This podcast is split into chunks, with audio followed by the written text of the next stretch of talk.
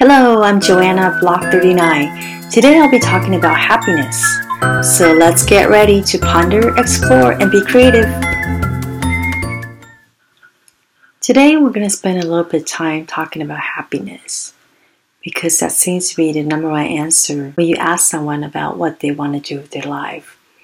For me, when I think about that word, it's not something that jumps out as an achievement for me, because it feels like happiness is a feeling or a sensation that we have when we're in this mode of being joy, having a lot of joy and pleasure.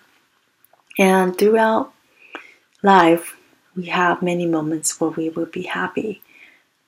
But it just feels very unrealistic for someone to be happy all the time. And so if it's so impossible, because we go through these emotions of happy, angry, sad, confused, just different emotions, why do we expect that happiness would be something that is sustainable 24/7? And so the word that I've started to think about in terms of what I would like to achieve with life is contentment. And in order to be content with my life, I realized that it's not so much about being happy and doing things that you like all the time, because there will always be moments where you will have fatigue. And maybe this is something that happens to me, where I don't have, whether it's a hobby or a job, that I can experience sustained passion.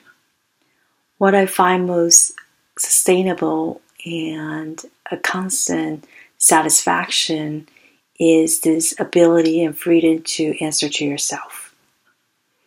And so when I think about where I want to be when I'm 60, and what will make me quote unquote happy, is the ability to live out my life in my most authentic form.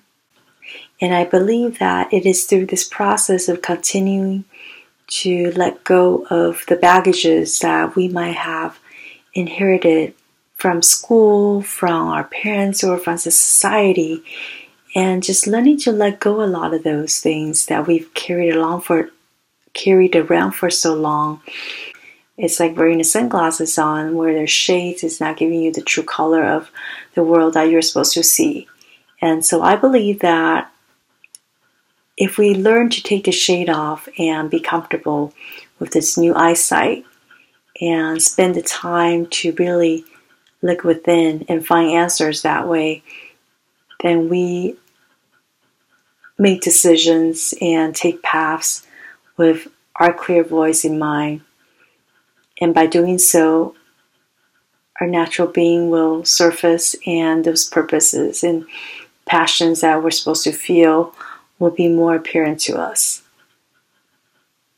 as opposed to being buried underneath, because we have to live up to the expectations that are set by others. So I hope those thoughts will help you start to ponder about, who is this authentic self that you were born into, and how much of it do you think have you lived out, and what else is there to be discovered? Those thoughts are what's been keeping me curious and making this journey very interesting.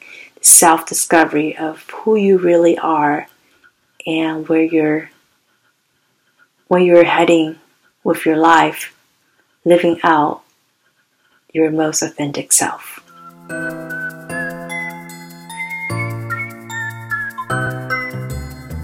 Thank you for listening to today's podcast.